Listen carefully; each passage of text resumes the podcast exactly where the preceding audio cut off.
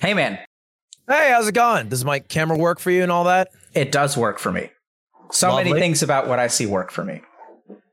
That's I'd love to hear that. I'm gonna center it. It's not centered. Okay. Nope. All right, we're money. All right, there we go. It's nice. It, it, so you go by Ludwig? It's uh yeah, it's Lud- well, it's Ludwig? supposed to be Ludwig, but I go by Ludwig. Yeah, And what what would you prefer that I call you today? I go with Ludwig. Yeah, Ludwig. Okay. cool. Ludwig's great. So Ludwig, um, thanks for coming on. I, I really appreciate it. Especially, ooh, is that a Deathly Hallows water bottle? It, it is. It is. I can't take credit. It is my girlfriend's, but a quick pickup. Yeah. You get to cr- you get to take credit for having a girlfriend who has a Mhm. Deathly Hallows water bottle, though. That was the plan all along. All right, I wouldn't have dated her if she didn't have the water bottle. Yeah, that's that's dope, man. Um, so, you know, thanks for coming on. I, I really appreciate it, um, especially today because we are, you know, doing a fundraiser for Chalk, um, and and I understand that you're a pretty big deal in the Twitch community. So, thank you very much for offering your time. Well, absolutely. You know, a, a big deal seems flattering, but you know, this seems like a cool charity. I like ga- gamers for chalk. Yeah, I heard you talking about it. It sounds really nice. Yeah. So hopefully we can help them out a little bit. Um, is there something in particular that you were hoping to talk about today, or or anything that um, any questions or anything that I can potentially help you with? You know, I, I have a couple of topics that uh that came to mind. Um I don't feel like I have like, you know, compared to most, maybe uh, as deserving of a spot on the show. Um like like my girlfriend actually, I think she came on, cutie. I don't I don't know if you remember, it was a, Mhm. it was a bit ago. Uh, you know, she she got she got the bag. She got anxiety, depression, the whole works. And uh and I feel pretty good, you know, like um eh, or fortunate, I should say, that you know I don't have personal problems that I think I mean that I know of that I feel the need to talk to, but uh, maybe broader subjects like um, we talk about uh, parasocial relationships a lot on stream, Sure. And uh, and I'm sure you have some some sagedom about it.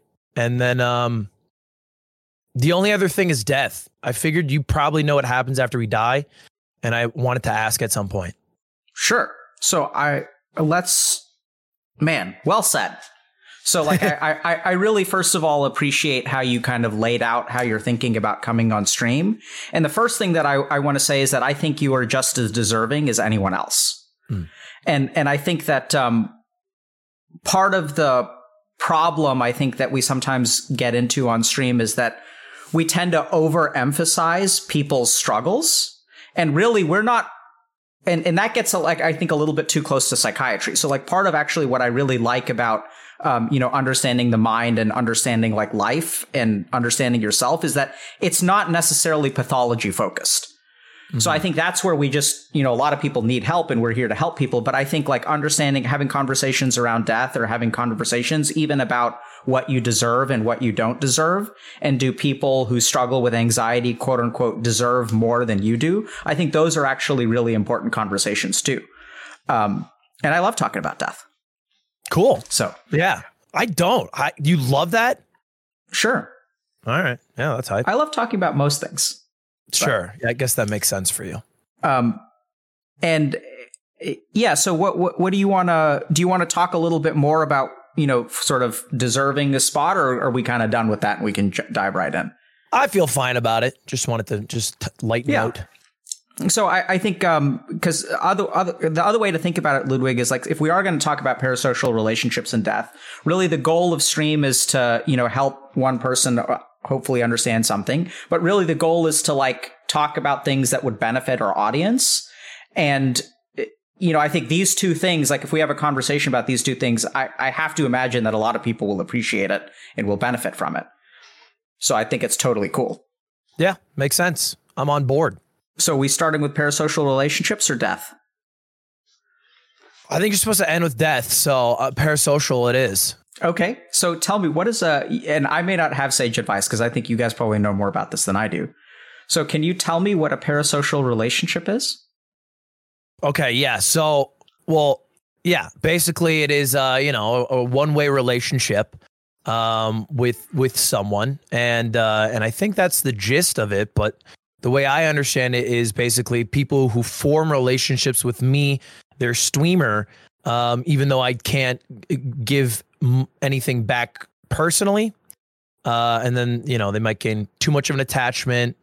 You know, a lot of people say things like, I love you and, and, uh, eh, and basically treat me as a friend and I can't reciprocate.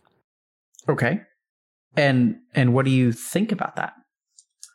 You know, I've always been pretty chill with it because I kind of grew up on YouTube and uh and I feel like I, I grew up pretty fine. Um, but my my roommate Slime always seemed very concerned about it. And uh and then I think as I grew a bit, I was like, huh, you know, this can be a bit problematic because I think my viewership started getting a bit younger and uh and I guess more impressionable. Um and I just think that especially now that COVID people are on Twitch so much that, you know, they sometimes forego IRL relationships for online ones with people that can't reciprocate. What's wrong with that? I don't think there's anything inherently wrong with online relationships. I think that I see myself being like I read my DMs and the DMs people send me it feels like it's I don't know if I want to say crossing a line, but I'm not the guy for the job a lot of the time. Um and they're using me as the guy for the job and I can't fulfill the role. What what's the job? Help me understand. Like, hey, this is going on. Do you have any advice? You know, um, I don't know what to do for my major. Any basically piece of advice or just try to talk to someone who will listen. Even um, like you would with a friend, they they might with me, uh, and I can't answer of them all because there's a lot. Sure, and of uh, course, and I have in the past a bit, but you know then it gets weird too because I don't you know, I'm not particularly in involved in the person's life, so I don't know the whole thing. So sure. So basically that, yeah, if that makes sense. How do you think that these relation? Why do they DM you for advice about what they should major in? How do you understand that? I don't know. I don't particularly know why I'm the first. Maybe I've thought about this a bit because people do it for advice. They'll also do it for like maybe just like money straight up, or they do it just for like like they'll ask you for money yeah or just simple pleasantries or like terms of endearment um and i i think it's maybe a mixture of a shot in the dark and maybe it's just easier to say it to me first if that makes sense yeah like help if, me understand that say it to you first like if you were to be like, you know, if I was broke, imagine I'm broke as hell and you're my good friend and I like I've come to you before and I don't want to be like, "Yo, Dr. K, can you just slap me a thousand? Like it's easier to just ask a random man on the internet who probably will ignore it, but there's a chance he'll answer and at least like practice how I'm going to say this before I go to you. Yeah, sure. So why do you think it's easier to approach the random man on the internet? because you don't think they'll respond. Yeah, that's kind of interesting, but I also think devastating because what you're suggesting, and I think this is true, is that sometimes it's easiest to take the chances that we know have the highest likelihood of failure. Yeah. Yeah, I think people do that a lot. They do it's do that a lot. People who like send me emails with a resume being like, "Can I be an editor?" And I feel like they it's the absolute minimum you could do, um, but still doing something. Yeah. And and you also mentioned at the early on something about I love you. Mm. You know, and what do you think what do you think people what do you think your viewers what do how do they view their relationship with you? Well, that's what I'm concerned about. You know, I would hope it is like, you know, um like YouTube was for me as a kid or like any show is, I guess, like a little form of entertainment you can hop online to and maybe pull some character traits for me that you like and get some laughs, but that's kind of the uh, the extent of it. Is that what YouTube was for you? Entertainment? It was entertainment and some like life lessons, yeah, I would say. It was sure. it was both of those things. but I wouldn't say it was like you know a source of friendship or uh, camaraderie or anything. So I'm hearing you kind of. If I were to infer, I'd say that you didn't really form parasocial relationships with the YouTubers that you watched. I like to think I didn't. I could be wrong, but I, I imagine I didn't. Did you ever tell a YouTuber that you love them? I don't think so. It's also just weirder in a YouTube comment. Sure. Um, did you ever tell a YouTuber? Did you ask them to for a job? No, I did send a YouTuber my YouTube videos asking for advice. Oh shit! And they- got it. Oh, Sorry. What? No, we. Oh my God! You got a thousand dollar donation. Yeah, um, by anonymous and Oh, five hundred dollars from Chewbacca. Sorry, we'll get we'll get to donations in a second. I don't want to You can cut me off for No, a rack. That's Yeah, no, fair. thank you guys very much for supporting Chalk. Yeah. Good job. 11k. Here we come. Um. Anyway, you were saying that you you never asked them for a job, but you maybe did ask for advice. I I might have asked for a job. uh, You know, when you're 16, I definitely have asked for jobs in a lazy fashion um, before, 100. percent But I do vividly remember asking for advice on a YouTube video I made when I was 16 from like a larger YouTuber, and uh, he actually replied, um, which was hype. He said, "Kind of funny jokes, but shit quality setup." That's what he said. Yeah. In reply, What, what was your question? I don't understand. That's no, it was like. like, do you have any advice on like my YouTube videos? Because I sent him a video I had made. oh, Like, I see. what are your I see. thoughts on this video? And how and did that's that what make? he said. How did that make you feel when you responded? It, I think, didn't matter because I had already quit at that point. But I thought it was cool that he replied for sure. What was cool about that? That he took the time for a young sixteen-year-old boy. Yeah, so we're going to point something out, Ludwig. Mhm. What did Mhm. you just do? Uh, thanked the anonymous donator in conjunction with you and brought up a story about uh, eating No, my j- addiction. Yeah, so so so like you just changed your voice a little bit, Uh huh. right? Yeah. And, and Yeah. you kind of made a joke out of it. You're like, Yeah. It was oh, like, like, was nice for a 16 year old boy. Oh my You're ro- god, can't you're roasting me live on Twitch.tv. No, well, uh, I can stop if it ma- if it makes. No, you you're so good. You're so No. good. I did do that. Yeah. What? well, How do you understand why you did that? Uh, how I made the voice? You make, make it more spicy. No, no, no. I mean, but why did you make the voice in that moment? A little flair. Yeah, but why flair at that point? I completely agree. It's flair. You're cracking a joke. You're making it a little bit funny. Well, But why then? because I guess it was a bit, I was a bit goofy. That Yep. I, uh, chat's Pepe laughing. You got me. It was a bit goofy that the whole entire situation, but it's something I look maybe fondly back on. Yep. Um, but you know, yeah, Yes. So, so it's kind of interesting because I, I I think actually like what you're doing is lightening. I think the significance of it. okay, yeah. Why did I do that? Uh, so so I, I I think it we can get to that in a second. I just let's notice it first, right? Sure. So we start with Notice it. observations. And then like we can develop hypotheses down the road. The more data Mm-hmm. we collect, the more accurate, right? But like I think that sometimes people feel uncomfortable if I had to venture. Sometimes like people feel uncomfortable like talking about things that are impactful to them. Mm-hmm. And so what we do is we like make light of it, Gosh. Okay. right? Yeah. well, yeah. I just don't like bringing too much gravity to gravity to to things that surround me. Usually, I like to keep it light, fluffy. Yep. Perhaps that's it. Yeah. So so then if we if you really want to go off the rails, what what makes it hard for you to sit with gravity like, you know, important things? Well, you know, gravity comes with a bit of weight, and I don't like throwing weight around. I like throwing light and fluffy. It's a little more fun, a little easier. Yep. Absolutely.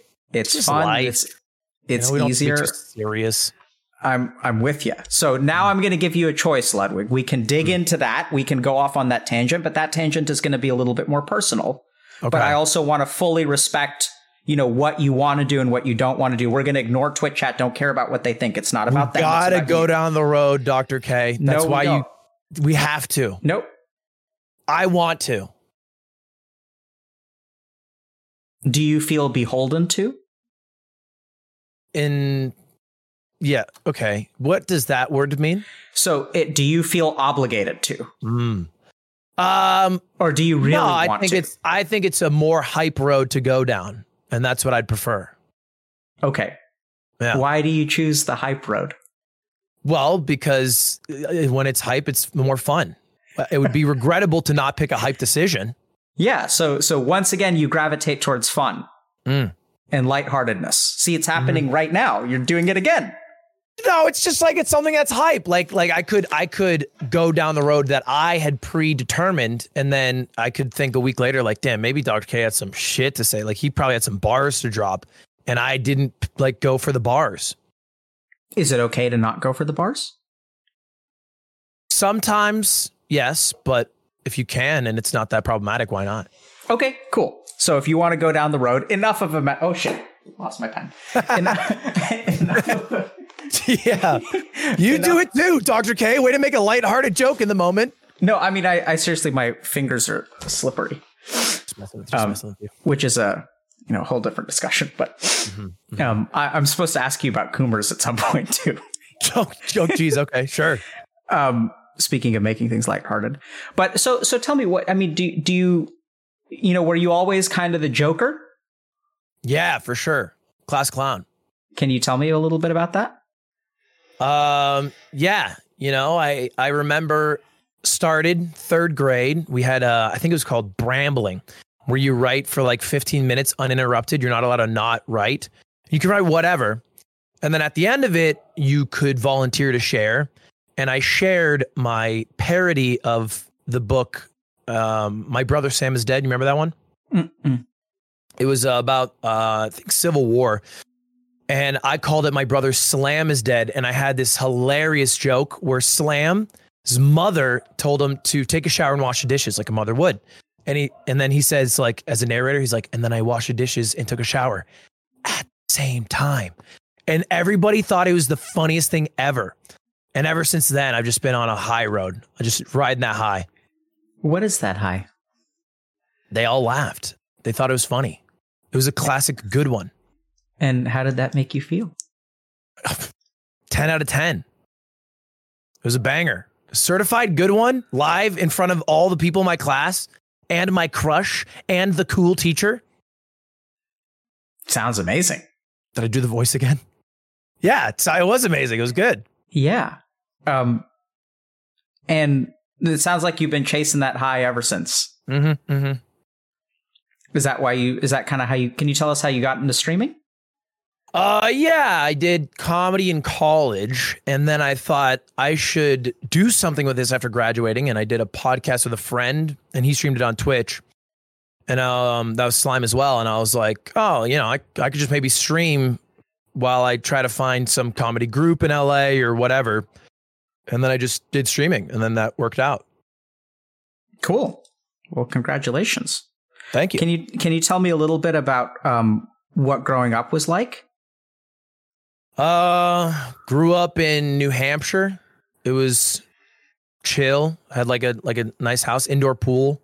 That's cool. That's a, like a weird thing that people don't have a lot. Um, dad died. High school was great. 3.0, I would say. Yeah, pretty good high school all in all. Did you say your dad died? Yeah, my dad died. My dad died when I was 10. Yeah. But also 3.0. I was in choir, honors choir. Wow, that's Yeah. impressive.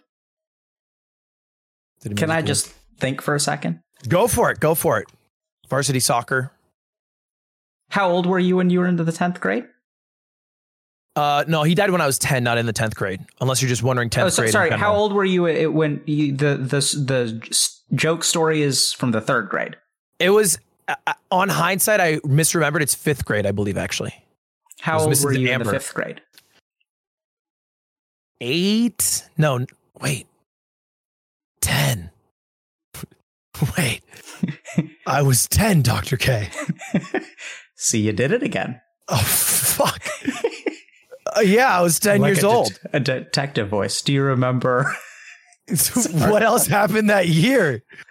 Wait, my dad died that year. Wait, okay, I'm I'm using a voice, but I do think I haven't rec.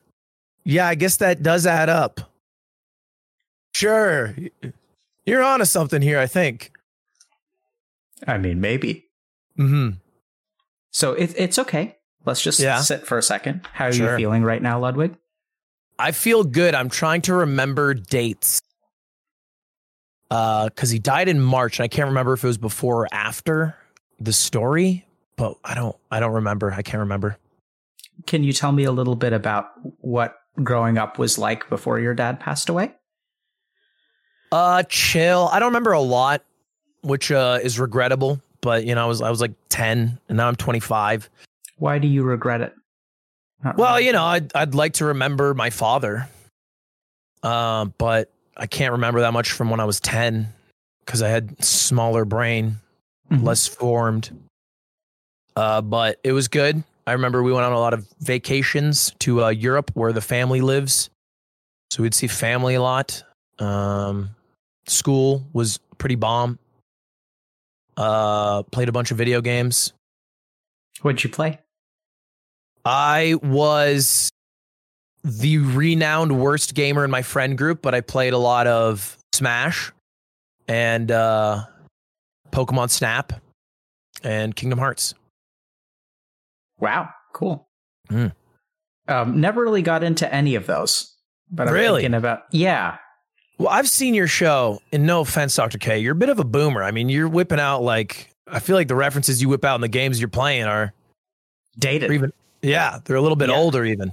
Absolutely, man. You'll always be like, you guys ever play Star Quest 17? and it'd be like, for like Yeah. Windows 84. Yeah, so see, you know, it's a strange thing because I feel the boomer inside me.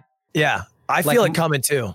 It- like it's it's it's interesting because like when I see games now nowadays, Mhm. I think to myself like this thought pops into my head. Man, games are so much better. Like everyone talks about FF10. Like you guys need to go back and play FF4 and FF6. Yeah. You know, let me tell are- you, I was just watching right before this. Uh, one of m- the streamers I really like play FF10. I'm like, damn, this game's goaded. The kids won't know these days. They're all playing Persona now. Yeah, I need to give Persona a shot. I want to give Pokemon a shot too with my kids, but it seems like per- Pokemon Sword and Shield suck. Yeah, I think Pokemon kind of fell off after the DS when they went 3DS. It's kind Uh-huh. of, but the old ones hold up, like Black, Black and White. Um, they're good. Cool. So what we just did there is something called coming up for air. Okay. Okay, so sometimes when we talk about things that are serious, we sometimes crack a joke Mhm. or we talk about games for a little bit and then we kind of come up for air and then we're going to go back in again. Okay. Yeah, I go So up you- for air a lot. I don't have Yep. a big lung. Yeah. uh, mm, We'll see. Okay, sure. We'll see. But yeah, I, I think so. I think so. I, I think that's sort of, I think you have a bigger lung than you give yourself credit for. Okay, yeah, that's fair. Um, but I would say you do come up for air a lot. So let's just try to notice things about what we do, right? And maybe we'll learn something. So you say that you kind of wish you had more memories. Because, can you tell me a little bit about that? Yeah, you know, you, like like dad dead. Boom. I'm 15. Remember a good amount. Only like a few years ago. 5 years later, 20 in college. Can't really remember like maybe like his face or something. You know, there's like, you know, you forget the voice, the face, and then you got to go to like pictures and stuff. Like just like conjure it up and uh like the smell, just like things you'll forget over time cuz um it happens over time. You forget. This sounds kind of weird, but it almost sounds to me like you're, you know, he didn't die at the age of 10. It sounds to me like you're actually like kind of losing him piece by piece. I think you do, right? I think that's kind of how it I think it's a a constant war when someone dies to keep them as much as you can in their lives. And you can't cuz you will lose to time every time. Good job. Yeah. I'm I'm very impressed by you not coming up for air. Cause that's some heavy shit. That's a bar. didn't- I you're the one you're the one dropping bars there, bro. Okay. That's Good. did you notice that? Like I look, I tried I bleak I, shit, man. I think coming up for air is good for others as well. So if I'm live with, you know, 20K Mhm. on the reg, you know how it is. Uh just came up for I air. don't actually. I just those that come up for air. Is it come up for air, Dr. K? Um uh, you know, I think other people also might appreciate that if they're not trying to have, you know, because I think the vibe of the stream is expected to be a certain way. So you come up a good amount, then everybody else gets to come up too. Yep. Yeah. I wonder if the parasocial relationships form when you don't come up for air. Dude. Yeah. Yeah. Yeah, I feel like even coming on this show could promote social relationships if I'm being too real Sure. and not as much of a character. Yeah. And then they're like, damn, Ludwig's so real. I actually like him now. And then they give me their money. So And it's they're a- like, I love you. And then they're my DMs, Dr. K. And and then how does that make you feel? a little bad. Can't respond. All you guys appreciate the money. Easy clap. Um, I'm going to toss out a word. Do you feel inadequate? I used to, I think a good amount. I remember I used to stream like a year ago and my viewership was like booming and I'd have like a really good stream, like a banger, like 10K people would be there. And then I wouldn't want to stream the next day because I'd be like, I'll never hit this again. Like this is I've I've peaked. This I've done more than I can handle. And I would just I would I would not be able to hit the go live button and I would just lie down on my floor for a while. But I kind of got over that. Um, I don't know why. I can't exactly pin it, but I think I got over that. Yeah, so I, I think there's a lot to cover. Do you want to, you know, stick with the dad, or you want to talk about the parasocial?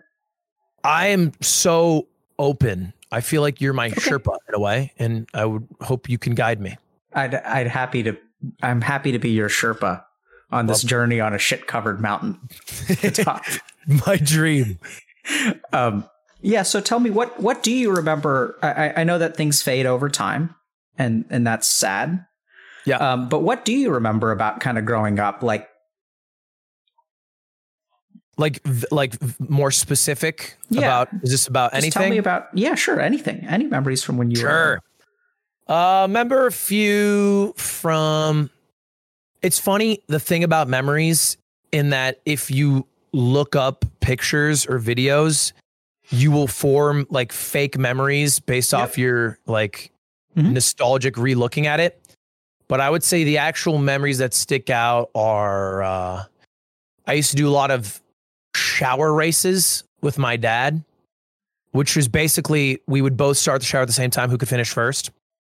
Probably not the best way to teach a kid how to shower on hindsight. You know, you should take your time behind the ears, the whole works. But uh, but those were fun. Um I remember sleeping over friends' houses uh a bunch, playing video games. And uh and yeah, there's there's a quite there's a few memories. School. Can you tell me a little bit about your mom? Yeah. Uh, my mom's dope.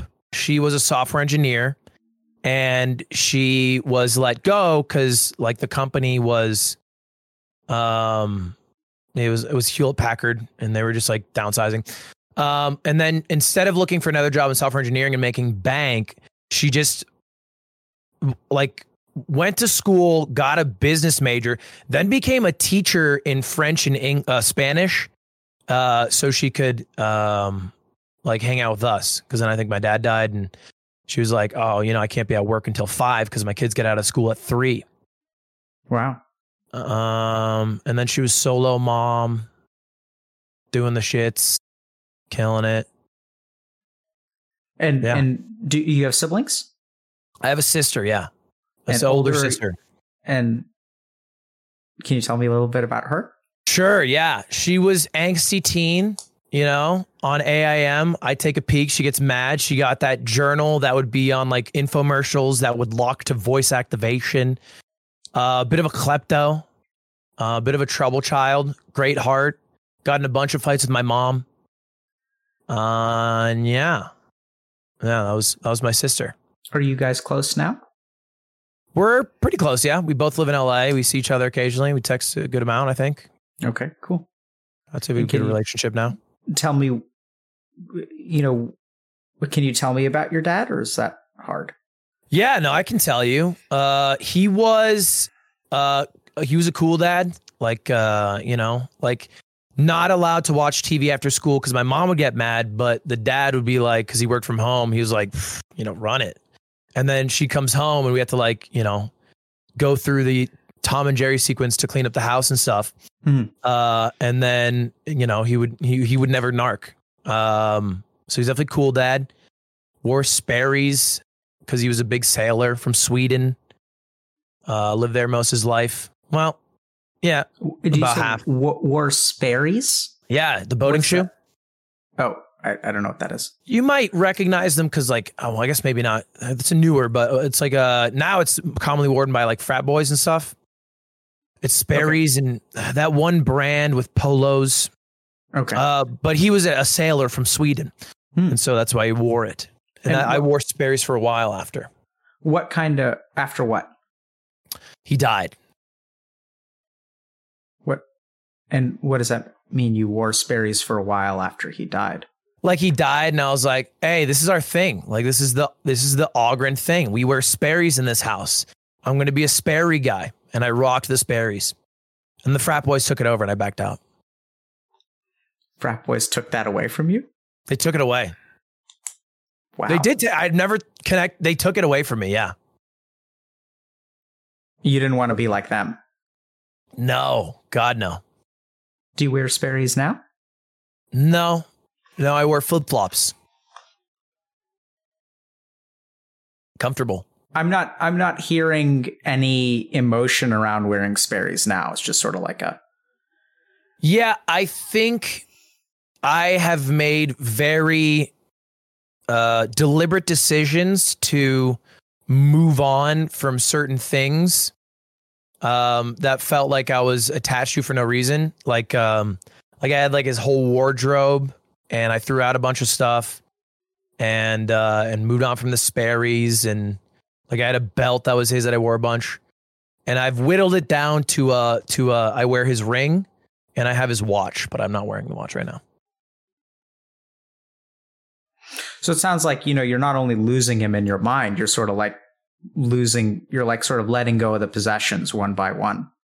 Yes, yeah, because I th- I thought it was unhealthy, What did you think was unhealthy about it? like putting so much of an importance on inanimate objects and feeling the need to like use them or wear them when like if I were to look at it objectively, like boating shoes are not that convenient for a man who's not on a boat. and his shirts are not that stylish anymore. So, you know, it, I can keep it in the closet and that's fine and that's great. Um, but I don't think it like it's not like it helps me recall anything and I don't think it is functional in my day to day sure. where I feel the need to keep it. Yeah. I think sometimes, um, you know, you can also kind of think of it as like growing out of it. Like, I, I think there are times where, you know, you may have needed those things for a particular reason and, and maybe Mhm. you just don't anymore. Um, sounds like a natural part of the grief process to me. Yeah. I would I would agree. And, and how did he pass away, if you don't mind me asking? alcoholic uh and i forget my mom told me like a couple years ago but the nitty gritty is probably not that fun to talk about because it's like something but, but basically it, it comes down to he was an alcoholic fucked up his insides was refusing to go to the hospital coughed up blood for a bit and then uh and then just died.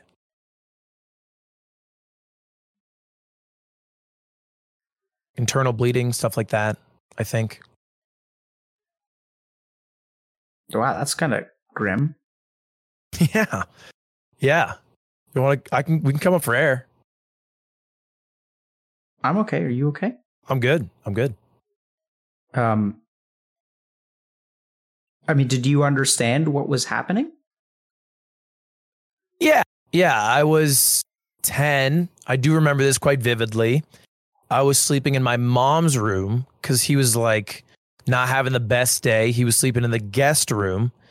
And uh, at some point during the evening, my sister went to the neighbors because she was just like a bit like stressed out. Like she gets really stressed. And then he went into the bathroom, and then my mom got up, and I think he started throwing up blood. She called the cops. They came. I went to the neighbors, and they came back the next day, and it was uh, it was bad news. Do you remember anything about what you thought was happening or how you felt at the time? Uh, I was pretty scared when I was in my mom's room. And then I went to the neighbors and I just kind of slept and chilled and just tried to like wait. And then yeah, and then they came back and I and I got and I kind of got it. Frame one cried. I think things had died for me before. So I kind of knew what death was. I'm sorry. I always what? Uh, like I didn't like like animals have died, I think. Okay. Oh. Is is my was my thing cut out? Are we good? No, no, no, no, no. I, I just didn't understand. You, I thought you said things have died for you before. yeah, like I think I understood the concept of death. I think we had had a family cat die, and and so I think I had understood. My mom had explained it to me because one time I asked her, I said, "How many lives do we get after playing like Mario 64?" And she's like, "Oh, like one." And I was like, "Damn, that sucks." And she was like, "Yeah." So I kind of knew going in that you get the game over Bowser screen um, on your first go. So when she was like, he's dead, I was like, oh, that sucks. You know, should have got 100 coins. Kind of stupid of him, but. Hmm. Just a quick come up. Just a quick come yeah, up. I, I know. it's okay. Um, if I don't come up with you, it's because I'm trying to stay down, and and you'll. If I come up with Sure. you, then we'll be up for a little while. I just can't farm too many Sages. I have a quota. Yep, that's why we come up for air. Mhm, Uh, the mhm. ultimate way to come up for air is a dick joke. That's yeah. It, to tie a dick joke into my dad's death would be phenomenal. yeah. I'll come up with one. Rigor mortis. Who knows? there it is, right there. Look at how look at how easy it is. uh, look at how look at how buoyant your mind is. classic good Ludwig. ones. Yeah. I, that's what you got to come up with. Um, it's important to you to be funny, isn't it? Yeah. It's my job now. Yeah. Coming up is what you do for a living. Yeah. I would agree. Um, you're very good at it. You're very funny. I think uh, weaving serious topics, well, I guess we'll phrase it coming up, is uh, I think good because it allows you to talk about more serious things with people who might not want to because it usually sucks. Yep. It's it's very very um, healthy actually. So I, I think it's interesting because one of the things we realized uh, in the healthy gamer community is we're like starting to actually like get into comedians, or it seems like a lot of comedians seem to really need a lot of mental health support. I think they're another population that like gets very very poorly served by the mental health system. So it's a Mhm. bizarre thing that we're sort of noticing. Um, and I think that there is a lot of like, there's a lot of truth in comedy, right? Comedy helps us sit with very, very scary things. um, yeah. More easily. Uh, I, I- I know that, you know, sometimes some of the, in a sense, most insensitive jokes, but also some of the most important jokes that we make are after codes in the hospital. A code is um, when you know, like on these like medical shows when they're doing chest compressions and they say clear and paddles and stuff like that. I think you'll hear the most jokes like after that. Um, really? Yeah, Okay. it's just hard to sit with, like trying to keep someone alive for forty minutes and then, you know, Yeah. So they they just, die. yeah. So you got to break it. Yep. Um, but uh, you know, did you understand that your dad was an alcoholic when you were growing up? Yeah, for sure. I think. Yeah. How 100%. did you know that? He got arrested for a DUI. We lived very close to the liquor store, uh, maybe a mile away. And I think he just he went, he bought a six to twelve pack, whatever, cracked one, and then they pulled him over in our driveway. Actually, arrested him, took him to jail. I don't think he was even drunk, and then he got his license suspended. So it was obvious because he would walk to the liquor store every day. Uh, and like you know, like I, I was like eight nine, but I know where he's going, you know, because I also called it the candy store because they had candy there. But he was never going for candy, Doctor K. Yeah. It was always for the alcohol. Sure, Uh, and kids had brought it up as well. And oh, kids had brought it up. What what does that Yeah. mean? This motherfucker Zach on the bus, one grade older, uh, would sit in the back because that's where the cool kids sit. And it, he was just like, I forget exactly how it started, but he was like, he was just roasting me because my dad didn't have a license and would go buy alcohol and walk there and shit like that. Yeah, that sounds. Do you remember how you felt or how you responded? I think I got mad, called him a pimple butt. You should have seen him. He was torn up from that one. nice. Yeah. Well, well played. Mm-hmm. Mm-hmm. Um, and do you know if your mom had? Uh, did your mom and dad ever talk about their drink, his drinking? Yeah, I mean, they definitely had some some fights about it. She definitely wanted him to not drink because she was like, "You're gonna die if you keep drinking," and he had periods where he would stop because of that. Um, but then you know he's addicted, so he would eventually relapse, and he didn't really like professional help because I think he thought it was like maybe admitting a problem too much or whatever. So, and he just thought he had control over it, and uh, I don't think he really did. Now, Ludwig, I would I would say that you know sometimes uh, kids in your situation end up being very very like angry with their dad, mm-hmm. but what I'm hearing from you is that it's super matter of fact. Yeah, I don't think addiction's his fault. I think that was like passed to him. Yeah. Do you blame him? No, not really. I think he could have gone to the hospital and he would have probably had a few more years, but no, I think he uh he, he did good as a dad. I feel he did a good job for 10 years. Could have done it longer, admittedly. But the 10 were good, so you know. Who are you to complain? I can't complain. I got a good 10 in. Mm-hmm.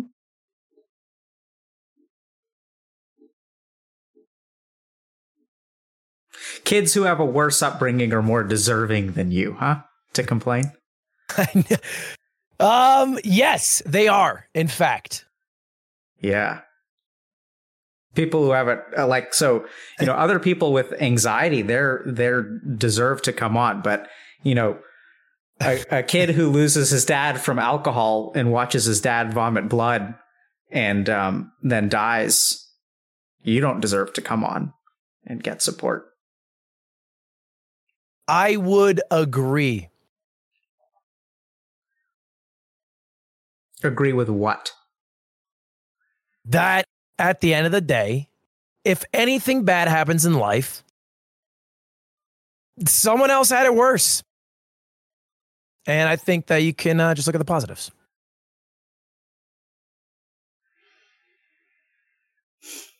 I'm going to have to sit with that for a second. And also I'm going to grab a tissue. Is that okay? Go for it. Just let me let me think about my comeback. If he says pimple butt, we're over. Professionally and romantically.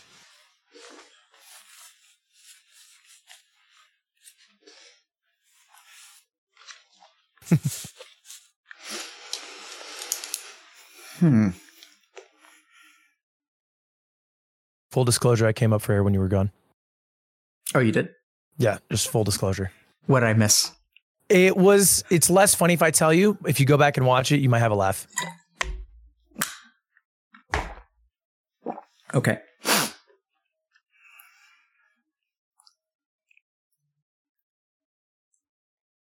Do you remember thinking when you were young that there are people who are like like you're actually pretty lucky despite your dad passing away? That I was? Yeah, yeah, I mean that you were lucky to have him around as long as you did and, and stuff like that. Yeah, for sure. So I mean I, am a yeah. I was just gonna say I think in general I had a, a good upbringing. Yep. Like, you know, in middle class. Dad died, but he had life insurance, so college paid mostly outside of like a bit of student loan, but sure. you know, I think that's that's pretty pretty good. That's a good life. Mm-hmm. Mom bought me a car. That's nice. That's easy. Moved to LA. You have, a, you have a lot to be grateful for. Yes. Yes. Let me ask you something. If you have a lot to be grateful for, does it mean that you have a is it possible to be grateful for things and ungrateful for things at the same time, or is it either or? It is, but I think the energy spent reflecting on what you're grateful for is more valuable than what you aren't or upset about because that you cannot change. And what you're grateful for is something that you can keep and continue to grow and like, you know, I think it's more valuable. I can get behind that. Mm-hmm.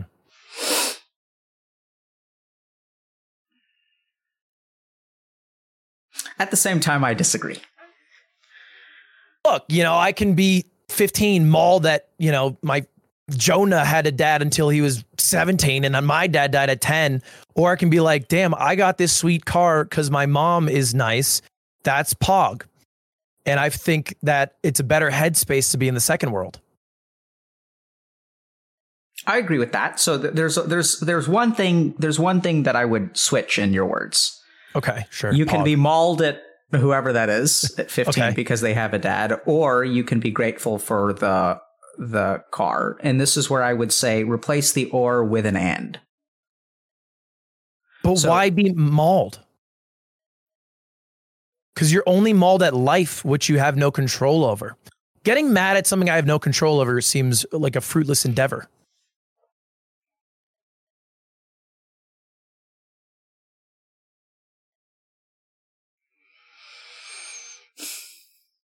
Let me think about that for a second. Because I, I think you're right.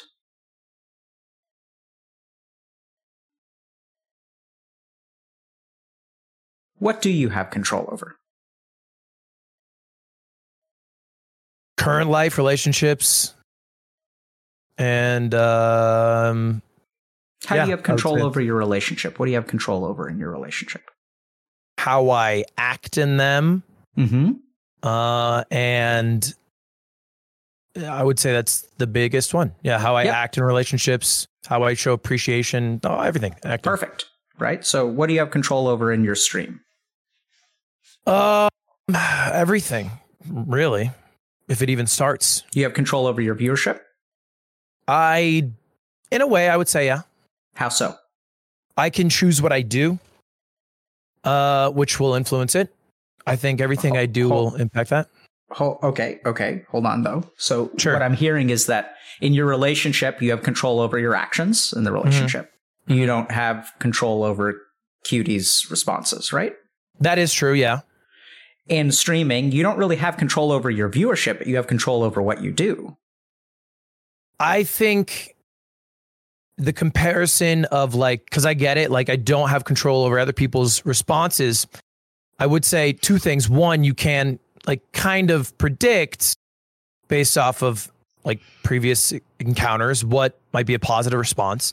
And I think that is even more viable in streaming where data is everywhere. And I can very quickly understand, you know, hey, this will do great. So let's be a little bit precise.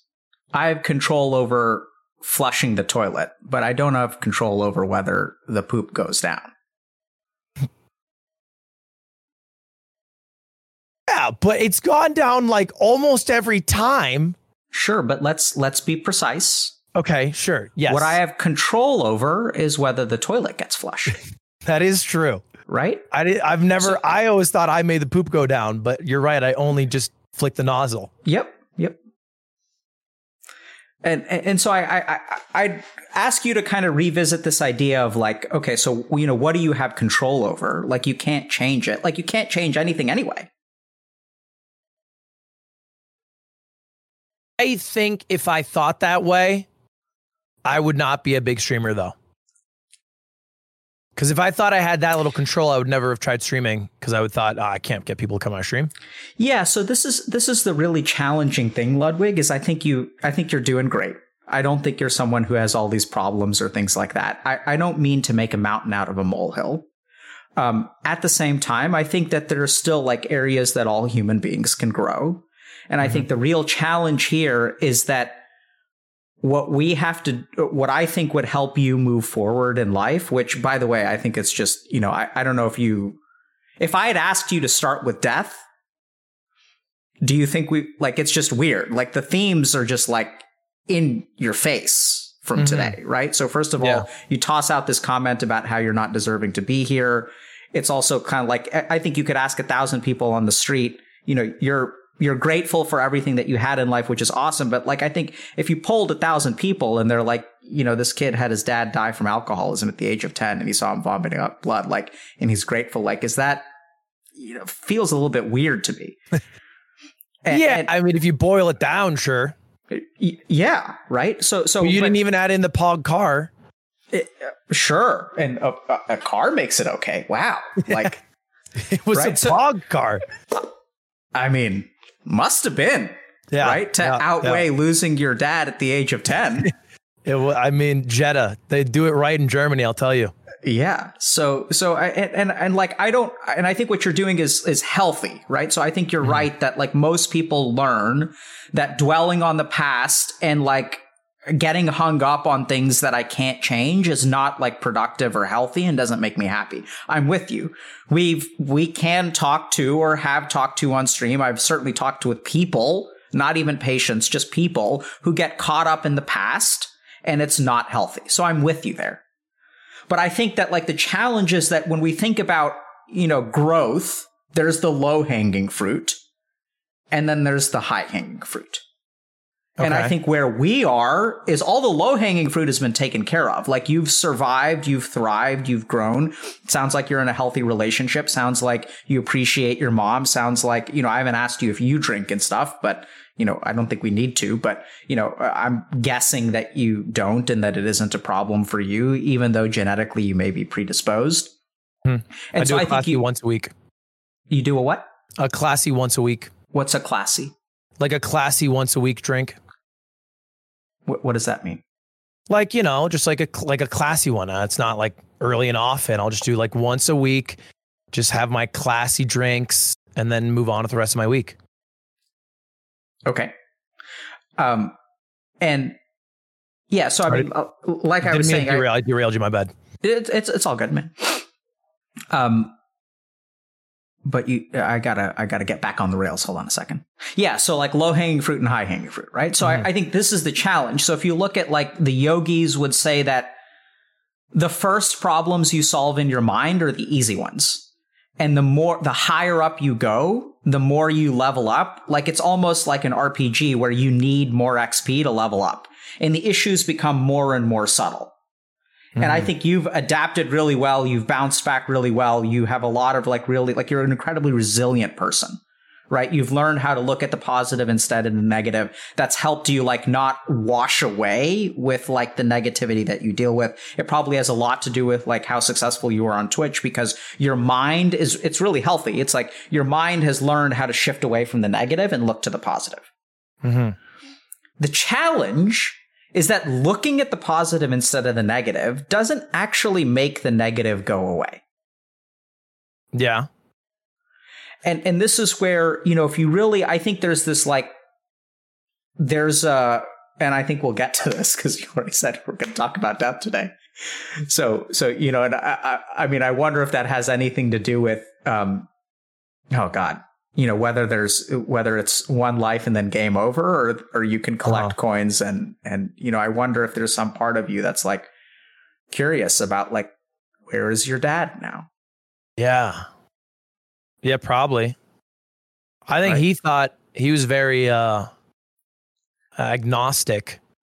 He was like, you know, it'll be nothingness type of guy. I don't know. Uh, sucks for him if that's the case. Why is that bad? It doesn't seem very fun.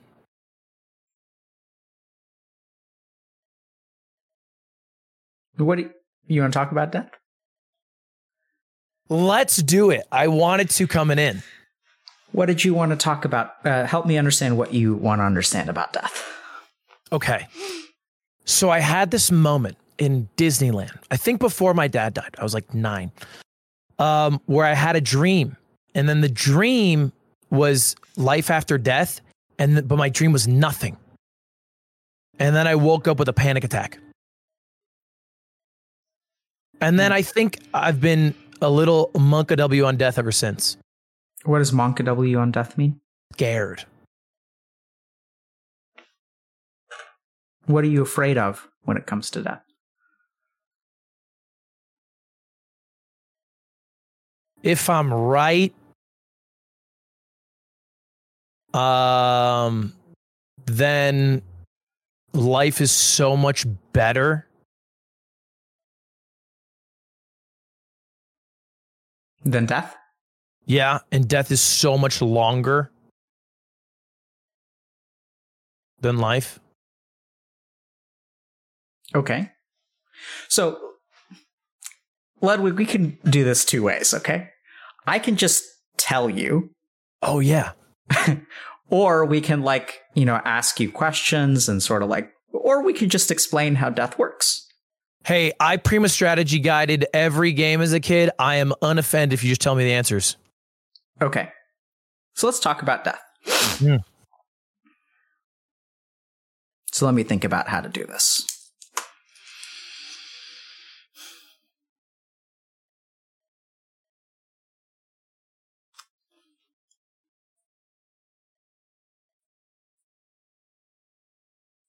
Where do you start?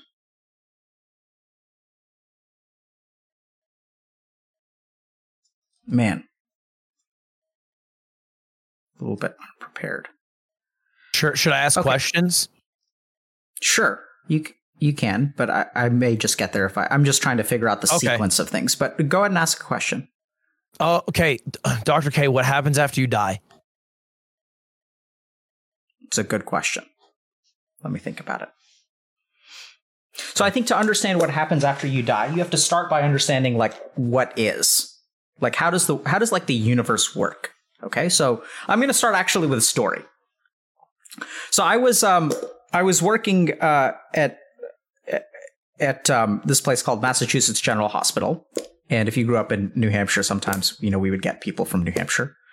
Um, and you know I'm a psychiatrist, so I was doing my psychiatry consult rotation, which means that you work in the general part of the hospital. You don't work on the psych ward, and so different teams will call you. So like we would manage alcohol.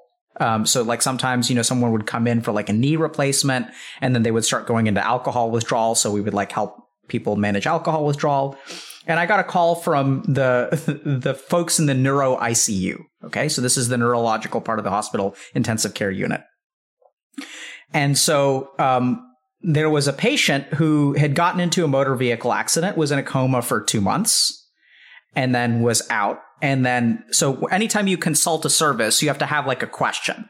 So you can't just like call a cardiologist and be like, we need help. You have to call a cardiologist and you have to say, hey, we did an EKG, which is something that checks your heart rhythm, and the EKG looks weird. We don't know what to do with it. Can you come help us out? So the consult question for us as psychiatrists is the patient cries when no one is looking. And so they're like, we're not really sure like what's going on. Like he cries when no one's looking. And so I'm like, all right, cool. So we get a lot of weird questions because a lot of people don't have the vocabulary to like understand what eh, you know how to frame things for a, for psychiatrists. So I was like, okay, cool. So I go and I talk to the guy, and you know, I ask the team, I'm like, you know what, you know what's going on? Like, what's his prognosis? And they're like, oh, he's gonna like he's gonna need to do probably three months of physical therapy. He'll make a full recovery. Um, his family is thrilled. They come in every day. He's got two young boys. Um, you know, like they're all super happy. Like they were super worried for a while. He seems to be happy that he's with them okay, like what's going on with his job? And they're like, I don't know because we don't ask those kinds of questions. I'm like, okay, so like maybe he's upset about, you know, something. So I go and I ask him and I screen him for depression. And the screen is negative. I ask him, are you sad? And he's like, no. Like, what's your understanding of like what's happening? Like, are you know, are you going to be disabled? And he's like, no, I'm not going to be disabled. How are things with your wife? Things are great. She's super happy. They were worried for a while. I'm glad I'm going to be okay. If she's going to glad she's going to be in, you know, everything's going to be okay. So like no divorce or anything like that.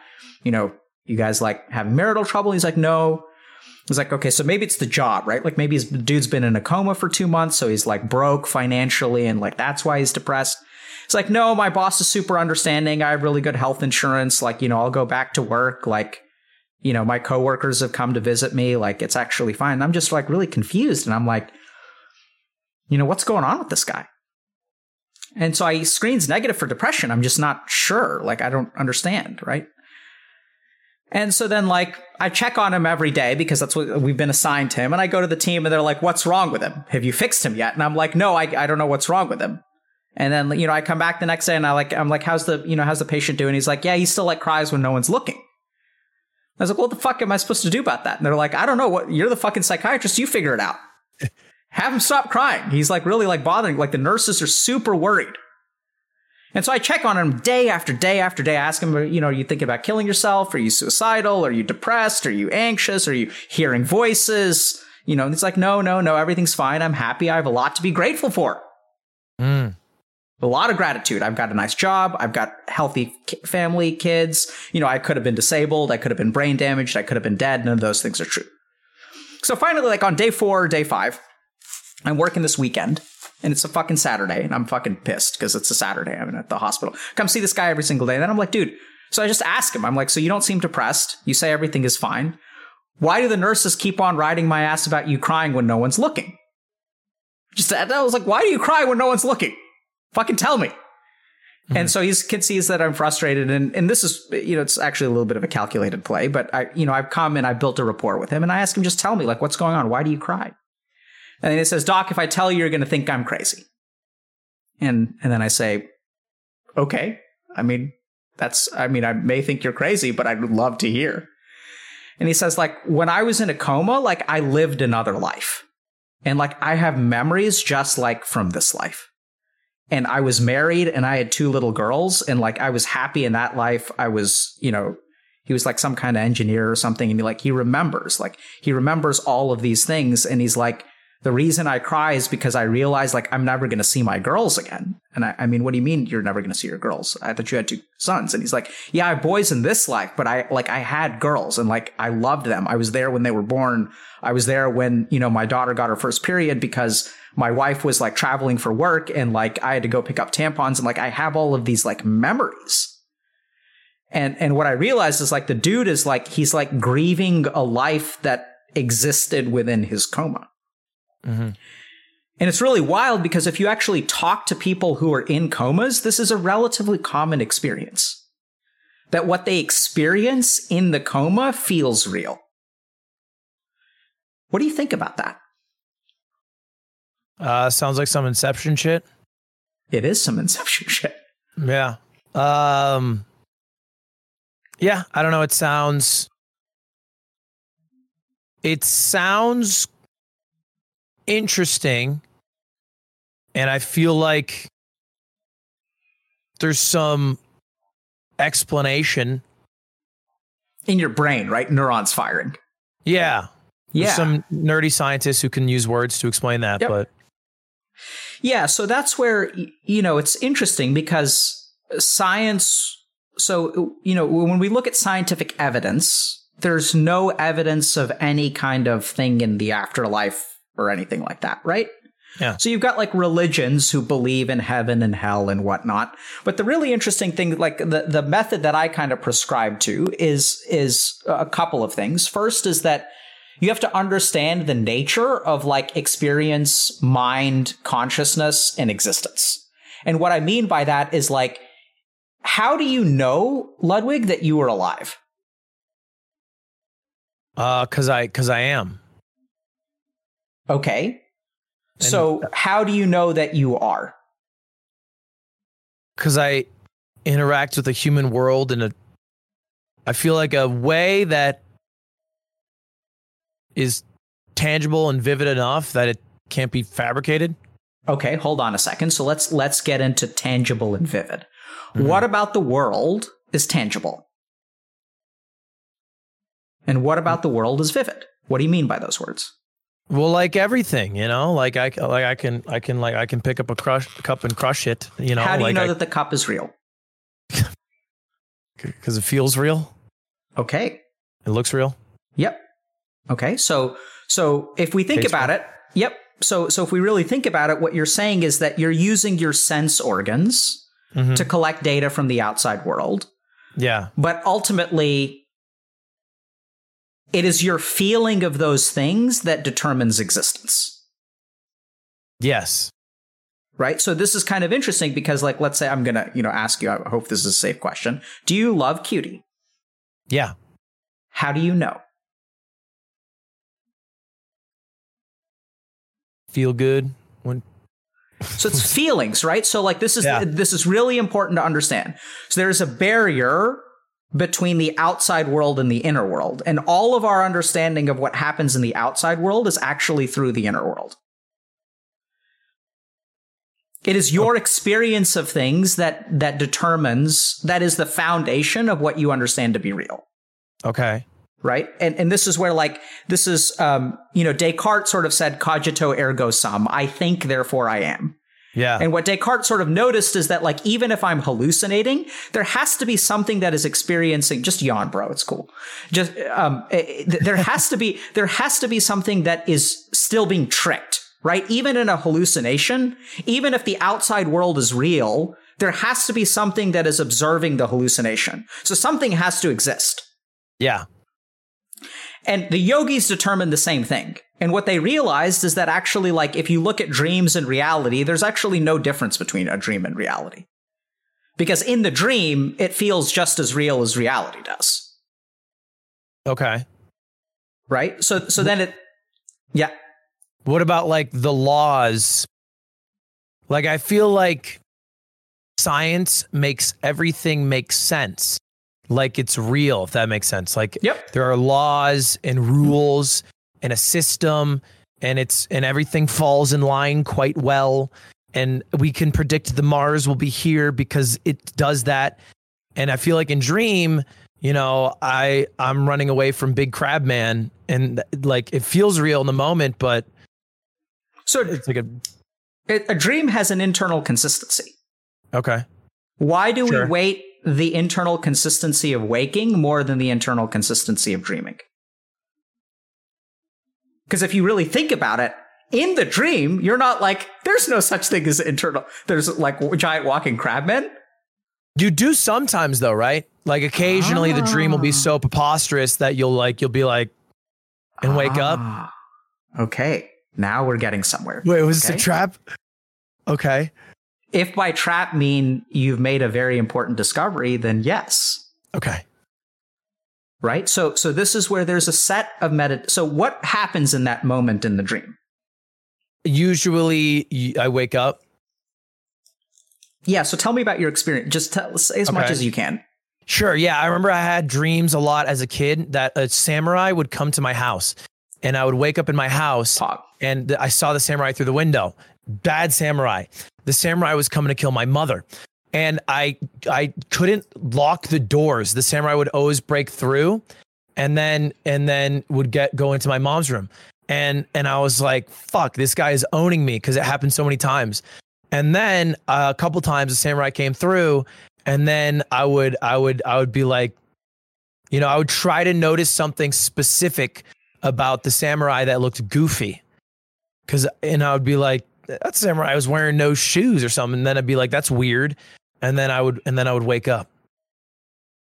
Okay, so you would find some internal consistent inconsistency in the dream. Yeah. And you would wake up, yeah. right?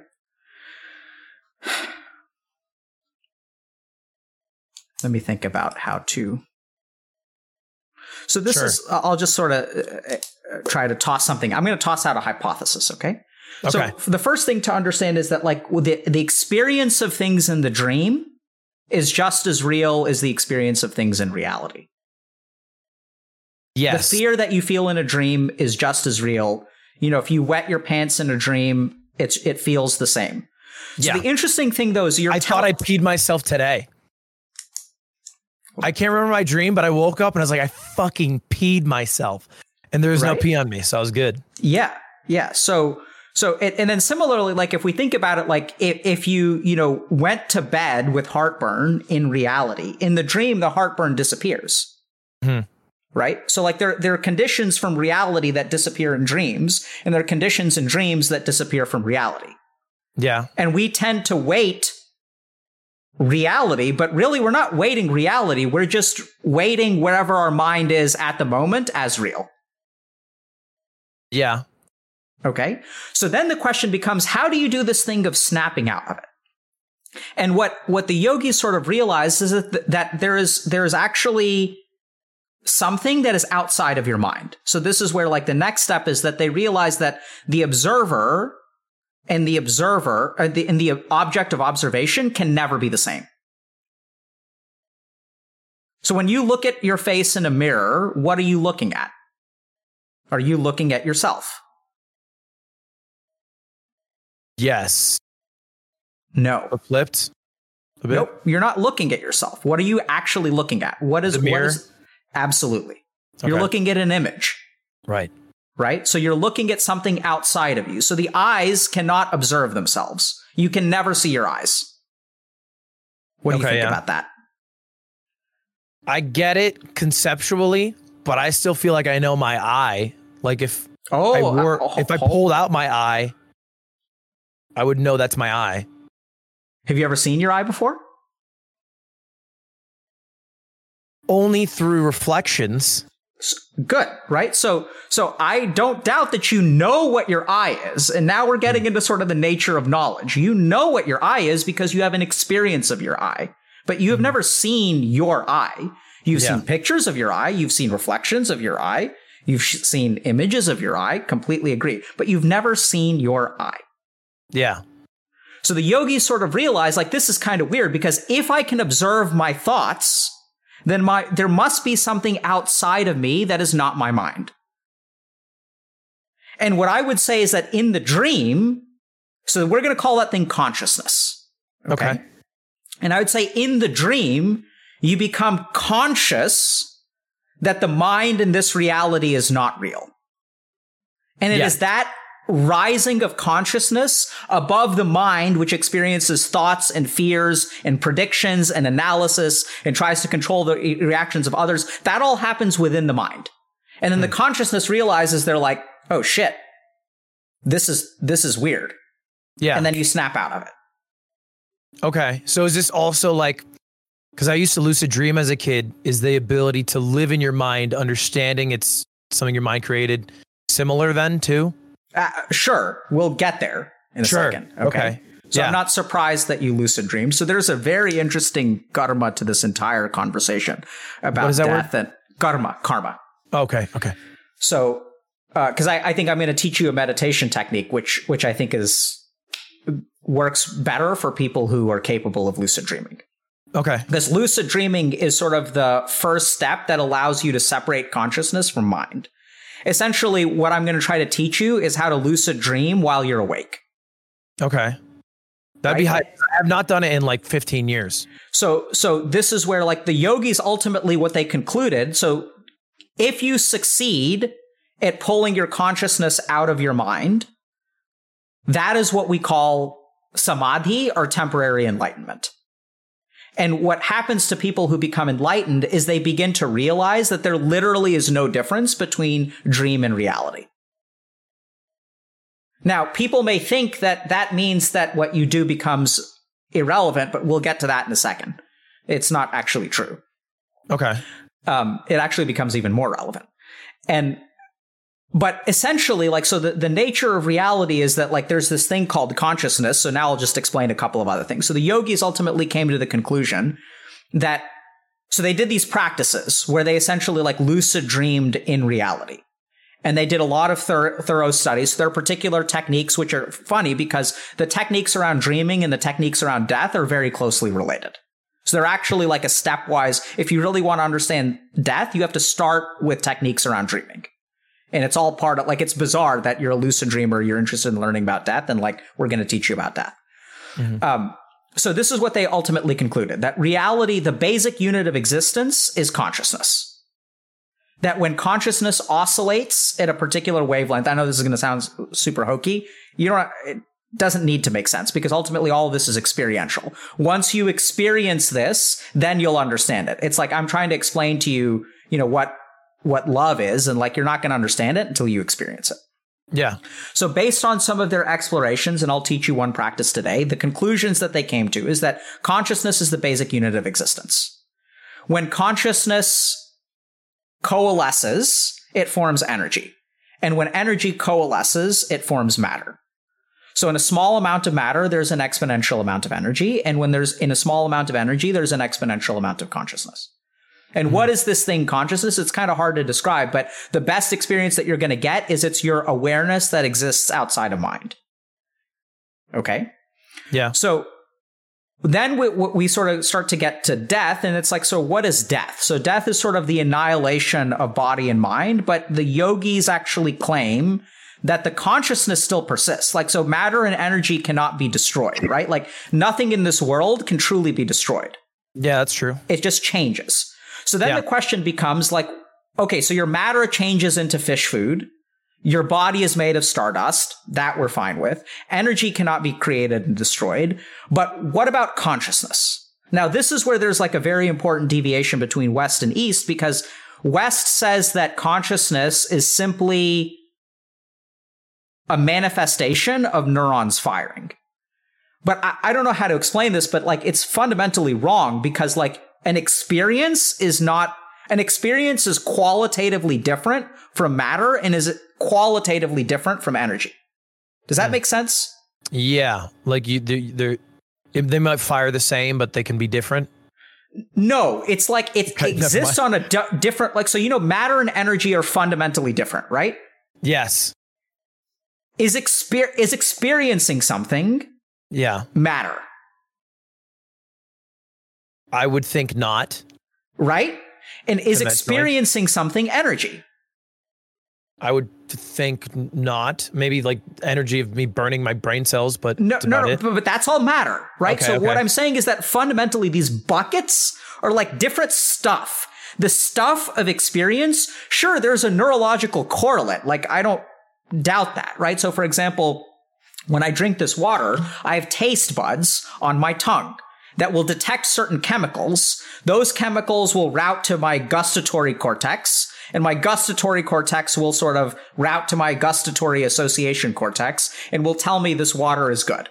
Yeah, But even though that neurological pathway happens, it doesn't capture the actual experience of water. yeah, Okay, so you can study the neuroscience of fear as much as you want to. It's not going to teach you what feeling afraid is like.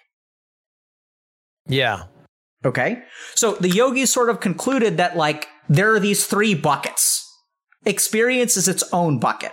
And this is where things get really interesting because still in a dream, you experience. So they actually concluded that dreams and reality are actually like no different. That Yeah. all of, and so when we talk about enlightenment, one of the things that people say is you sort of like wake up. And that's when you become enlightened. And that may sound like super mystical, but we actually do this shit all the time. Where like you kind of talk about getting caught up in stuff, right? So you say that you used to feel inadequate. You would lie down on the floor and your mind mm. would be telling you all sorts of things. And then mm. I think at some point you woke up and you mm-hmm. stopped doing that and you're more at peace because you kind of just woke up. And if someone Yeah. were to ask you, Ludwig, how do I stop caring about my viewers? And you'd be like, I don't know. And they're like, how did you do it? And you were like, I laid down for a while. The thoughts were in my head. I tortured myself. And then it just kind of stopped one day. And then Yeah. they, they go and they, they lay, lay down and they're like, I'm being tortured. Ludwig, how do I stop? And you're like, I don't know. It just kind of happened. That is an example of you becoming more conscious. Okay, You're less trapped within your mind. It's just like you snap out of the dream and then you awake to reality. You snap out of that mental pattern. You're like, I really can't do anything about it. I'm just going to make the fucking content that I want to. I'm just going to control whatever I can, which is myself. It's like, does that make sense? You become more conscious. It's also like we, we call this like taking a step back, Mhm. right? Where sometimes you get so tangled up in something and then you learn how to take a step back. And if we think about what you did in the dream, you took a step back from the dream and it shattered the dream. And Yeah. so what the yogis say is that this is something that can be learned. It is a skill. The process of learning to stake, take a step back makes you more conscious, results in more peace and tranquility, results in more control over your mind, and moves you one step towards something that they call divinity, which is like the ultimate realization that it's like taking the complete step back. yeah. With me? you you're you can only do that. You can just do that whenever. Is Like this uh, complete step back? Sort of, yeah. Or arguably, you've already done it. You just don't realize it. I have I have one hole that I want to talk Shoot. about real quick. Yeah. Shoot old it, Bo. people. Old people are my hole Why are old people your hole? because they get we get like dumber, and when you're older, your brain starts to I feel like deteriorate a bit, and it can be because of you know whatever uh, malady you've gone through. But you know, like the older you get, like when you're like 95, sometimes your brain starts to like you know get a little less sharp. But wouldn't the conscious only get stronger Why would the consciousness get stronger? because it's experienced more and it's not weighted to bodily problems?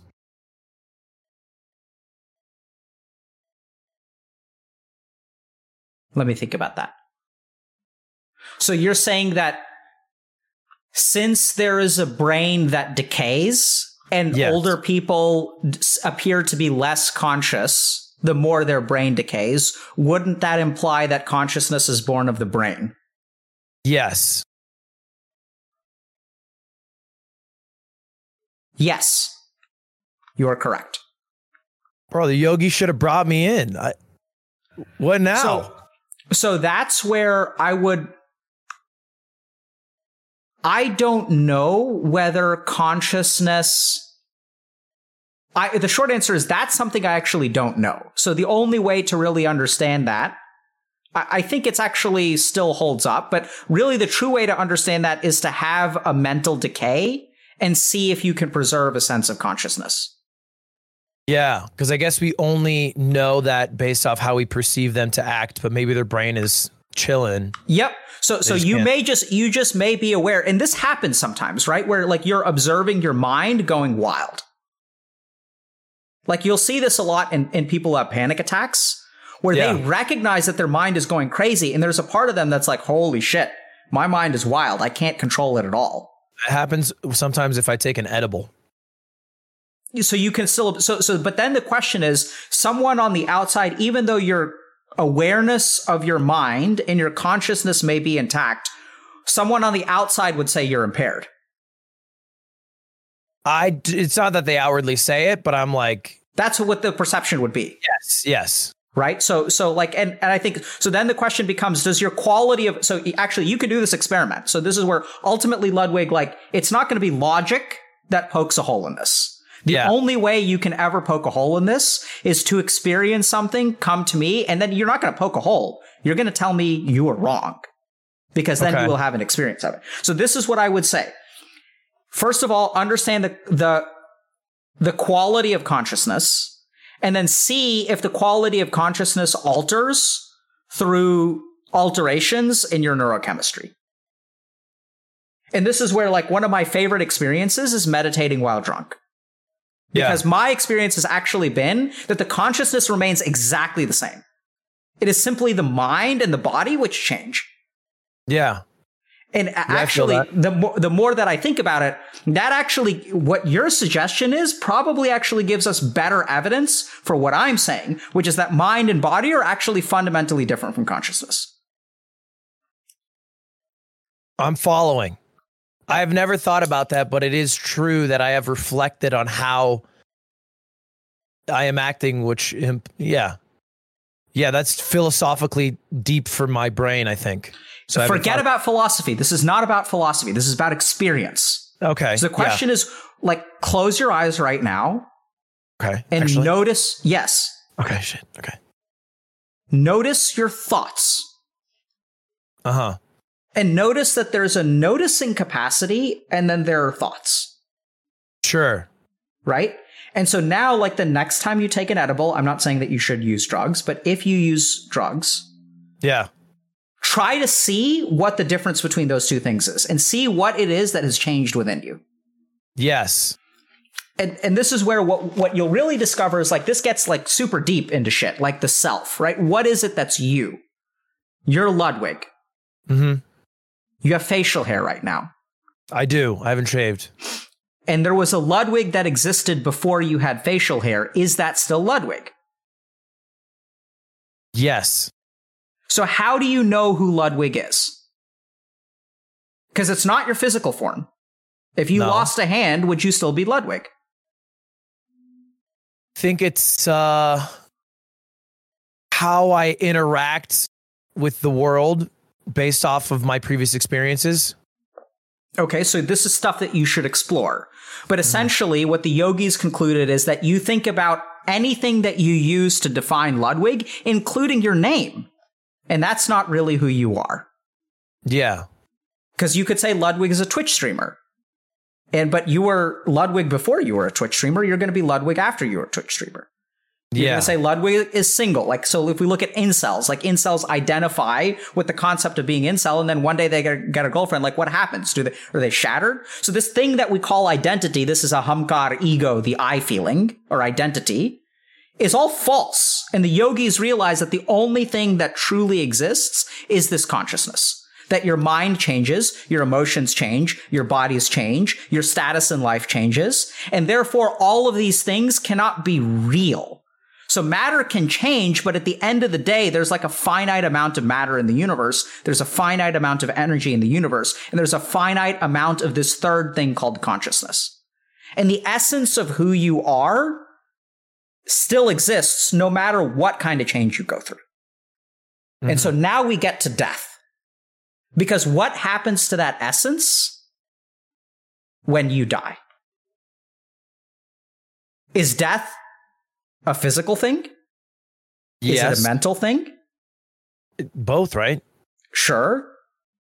Is it a thing of, but what we're saying is that there's a consciousness, there is a Ludwig essence Yeah. that transcends your body and your mind because your body and your mind change all the time, but there's a certain constant Ludwigness. And that is your consciousness. yeah. And so what the yogis would claim, actually, they didn't, and this claim is based on practice. So what they claim is that that Ludwigness is like always going to be there. Just like matter is always going to be there and energy is always going to be there. It can change form, but there is a certain amount of permanence of stuff in the universe, which is actually like scientifically supported, right? So like we know that matter and energy can't be destroyed. And so now the real question is, is this, eh, do we have scientific evidence of this third thing? And the short answer is not really, but maybe. And this is hmm. where you get into hokey stuff around quantum mechanics, which one of my friends, so a lot of people like draw parallels between like yoga and like these Eastern mystics and quantum mechanics. And I have a friend who's a quantum physicist who's like, that shit's bullshit. Quantum mm-hmm. mechanics is about math. It's not about like yoga hippies saying that like, you know, whatever. We can get into that if you want to. So now going back to your original question of like what happens after death. And why do you think this question is important to you? Cause I'm gonna die and everyone I know will. So I'd you know, I'd like to know. Like if a friend moves to Europe, I'd like to know if they're okay and they're doing well. Is it about your dad? For sure. Yeah. Right? Him, So you wanna know, every- like, I mean every everybody, right?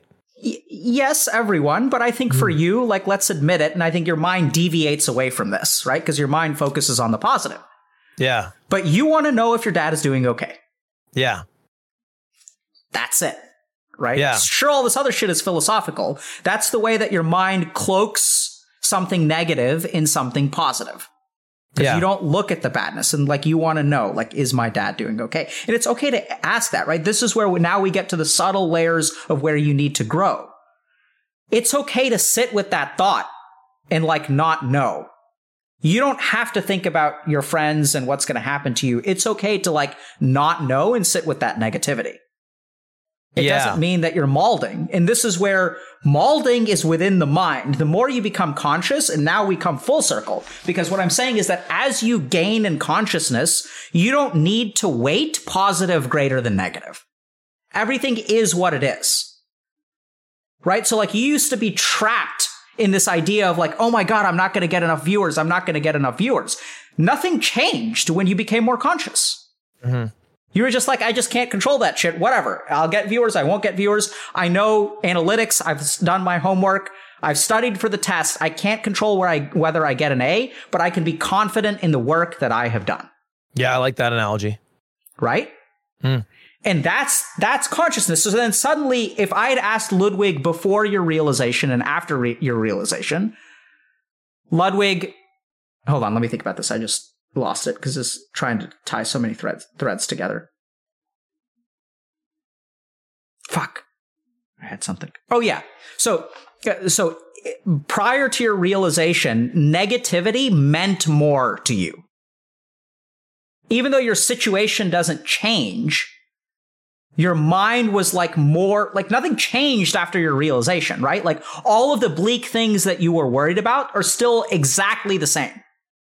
Does that Yeah. make sense? Yeah, that's true. And so the negativity was born of your mind. It wasn't actually born of reality. And when you become more conscious, that negativity, the, all of the all of those things that you were struggling with were just as true, although they feel ne- less negative. You with me? Yeah, I'm with you. And so as consciousness grows, the difference between positivity and negativity starts to shrink. And now we get to where you need to grow because your mind focuses on the positive instead of focusing on the negative, which is absolutely adaptive. The next step is to recognize that you don't need to do that anymore because there's no hmm. difference. Right? Shit happens. So be it. I don't have to look away from it. Yeah. Yeah. I feel that. Sometimes I do think about the negative. Sometimes then though when I think about the negative, I feel like I'm thinking about it in a performative way like I need to think about this, Yep. which is also a weird experience. Um like even like just by myself. So yeah, so that's why it, it there's a lot of reasons why it feels weird to think about the negative, I think. Yep. And so the key thing is going to be that you don't, as you grow in consciousness, you don't need to focus on the positive anymore. Okay. And you can sit with both things. You can be grateful that you got a car, but for fuck's sake, man, your dad died when you were 10 Yeah. and you're allowed to be upset about that. Like, what the fuck? Yeah.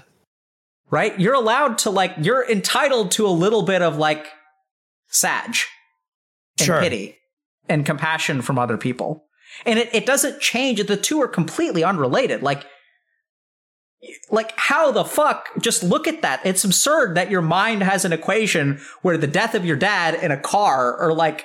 Well, it's not like equation. one to one. It's I- more I know it's not one to one. Just the Yeah. fact that your mind even associates those two things is like fucking dumb, Okay, sure. Okay. Yeah. right? yeah, that's that's not wrong. and and so that's that's how you've that's how you've grown and that's how you've adapted and it's like awesome that you have gratitude for life it's awesome that you're compassionate it's awesome that you put other people first it's awesome that you try to make people laugh and are you a positive person yes but being a positive person doesn't mean that you're not entitled to like some amount of grief and some mm-hmm. amount of like that sucks for me Yeah. right? And so like learning to sit with it is going to happen. The more like so the more you try to learn how to sit with it, the more conscious you will become. The more conscious you become, the more you will be able to sit with it. Okay. So the advantage of sitting with negative thoughts and emotions is that I'll become more conscious. That's the- Ideally, yes. do it, Because yeah. sitting with it is not reacting to it. The, the, even the phrase sitting with it implies that the consciousness is there. So Mm-hmm. the opposite of sitting with it is getting wrapped up in it. And if Yes. we talk about getting wrapped up in it, then we're kind of stuck. We're, we're walking around in the fogginess of our mind, where our mind is telling us all kinds of things. And we think that, and this is wild, just think about this for a second. You think your thoughts are true, yeah. which is the dumbest fucking thing in the world. Because, like, what is a thought? chatting. Uh yeah, that's a good point. That's a good right? point. But but when we get caught up in our mind, it's like I can think about, you know, I'm going to make a paladin who's a half orc, half unicorn. That's a Hmm. fucking thought. It has no bearing on reality. yeah. Like that's going to be my next D&D character. You've thought it up already? It- does it make it real? Like it's just thought. Yes. I yeah, I've always thought I guess it's not real until it's actualized. You know? Uh, yeah, but then we get down to the whole rack, the road of dreams and shit, right? So then, like, ultimately, Yeah. you, you know, yeah. and so is that is a dream real because you certainly experience it? So if dreams didn't exist, for sure nothing happens after we die. If dre- Because what? if dreams didn't exist, we'd have no qualitative evidence that anything but nothing uh, is uh, certain after death, right? Like I feel like dreams are the one wrench no. in the science community's beliefs on death. No, because the, the science community's beliefs on death will just be that dreams are just figments of the like eh, they're they're very materialistic in their view. Yeah. Right? They, they just say that like dreams are a creation of the brain. Whereas the way that I talk about it is like just because you see the sign of something reflected in something else does not mean that that is all there is. So what I mean Yeah. by that is let's say I have a sheet hanging in the wind and all I see is the movement of the sheet. And therefore I conclude that the wind doesn't exist and all that exists is the sheet because it's all that I observe. It's the only thing that I can see. It's the only thing that I can touch. But the wind exists outside of the sheet and ripples into the physical world on the sheet. So in the same way, just because the brain is a physical ripple of experience doesn't mean that the brain is the only thing that exists. yes. I, I don't know if that Okay. sort of makes sense or not. I but- think that analogy caught on for me. Yeah. Yeah. Right. So it's just the brain is simply like the physical reflection of certain things that happen. And we're falling into a really tricky trap because just because we can observe the brain and we can't, actually, it's not a tricky trap. It's just how science works. We just don't have any direct ways to observe consciousness yet. And so all we can see is the brain. So that's all we think exists. You think that's okay though that we don't? Sure. I think it's the way that science works. Right. Like- so this is, Been around. Huh? They've been around. Like no one's done it. You know what I mean? Like observed it in a. Uh, Yeah, so so that gets into the problem of the observed and the observed uh, that the observer and the observed can't be the same thing, yeah. right? So this is where this is where the hokey quantum mechanics stuff uh, kind of comes in because some people believe like there's this thought experiment called Schrodinger's cat. Are you familiar with that? Yeah. Yeah. Of course. So like the thing with Schrodinger's cat is that reality doesn't actually exist. Reality is just sort of this weird waveform of probabilities. And that matter is like coalesces into reality through the act of observation, which is fucking wild because the yogis for thousands of years have been saying that the most fundamental thing that exists is the act of observation. Yeah. Right. And so this is where the, the counter argument to that, if you're a physics, is you can say whatever you want to with real language, but unless there's math to back it up, you don't know what the fuck you're talking about. Which is, a, you know, fair. Yeah. Uh, has a yogi or anyone ever gone into the wake up mode, um, enlightenment, and then just and then just never came back to their body? Because I feel like that would be a a good observation of it being real. Does that make sense? Ha, has not come back to their body, but then how would you know then if they had g- gained enlightenment? Because then it was it was like they self actualized leaving the body. Like if I said, "Hey, I'm a dip now. I'm gonna let my brain leave," and then my body never comes back, and I called my own shots. Yeah, so so this is uh, the short answer is yes, lots of people, but I sort of have skepticism over that. So Okay. a lot, what what a lot of people will so this is where like people in religious traditions, Ramakrishna, you can look him up on Wikipedia. Mm-hmm. It's just the first person that guy comes to my mind who sort of did this, and he's like, "I'm a peace out now. I'm done." He called a shot, Yeah, and then and everyone left. was around, and then he just never came back. Yep, That's Now, insane. I, I think it happens a lot. So this is also where I think what happens is religious traditions say that that's what their spiritual master does when they just die. yeah. Okay. So I'm a skeptic by by nature. So Sure. ultimately, Ludwig, so that has people have called their shots, absolutely. Ultimately, this is what I'm going to tell you. If you want to understand what happens with death, Mhm. step number one is like just experience it. And I don't mean commit suicide, so I don't think you should commit suicide. But what what what I what I mean by that is like there are certain meditations that you can do to like recall your past lives. Mhm. And so that shit is just it's hard to describe, but it's just wild. It's like the best thing that I can best That word I can use. Wonderful. So basically you have memories of your past, right? Yeah. So so like there's some meditation techniques that you can do where you just like have memories of your past, except they're just not this life. Yeah. It's like you remember like this thing that you used to do with your dad where you guys used to do the shower race. Yeah. It's like, you know, you just have a memory where like you and your dad used to like, you know, put horse uh, horseshoes on a horse. And you're like, Yeah. oh shit, I was a girl back then. And I just, it's just, it's the same quality of memory. And then you're like, whoa, that's fucking weird. I have this whole like pile of memories sitting in my hard drive that I just don't that now I remember, even though, and it just, it's weird. It like really causes you to question because you've got this whole consistent memory bank, but it's just not from this life. And then like, then how do you reconcile that? Do you hmm. call it fantasy? But it feels so consistent and it's so like longitudinal. Mm-hmm. And and this is where like I, I've seen this in fucking weird ways. Okay, so like I had this one patient who had like really bad PTSD, except she had never had a trauma. She went to like a bunch of psychiatrists. And this, this is weird. Like I, I'm I'm the first one to say like I don't know what the fuck to make of this, except it's happened. She went to a lot of psychiatrists and wound up with me because you know she was interested in holistic psychiatry, like meditation. Oh my god. So we we like did that shit for a while and it wasn't really helping. And then like I kind of asked her, I was like, you know, so it seems like you've got all the features of PTSD, but like there's no trauma. Like we dug and dug and dug and dug and dug. Couldn't find any trauma in her life. And it's like, what the fuck? So then one day we were just like kind of talking, and I was like, Did you get traumatized in a past life? And she was like, Yes.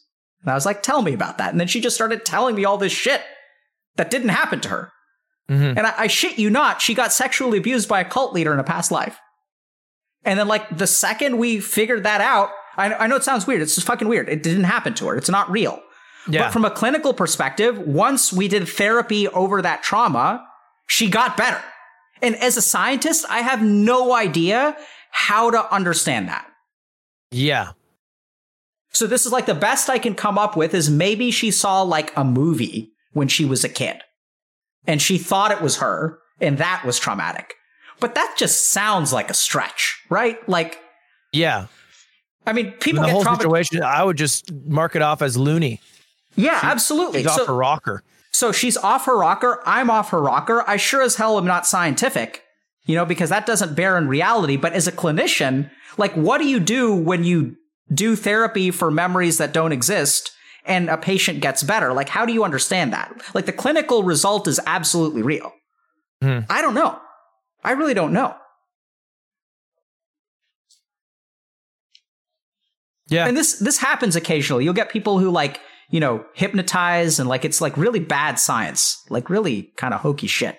I don't trust most of it. I wouldn't trust myself. Like it's not a technique that I employ on a regular basis. It's like because I don't know what the fuck happened there. I mean, maybe she's delusional, maybe I'm delusional, maybe I implanted something or steered her in a certain way. I have no idea.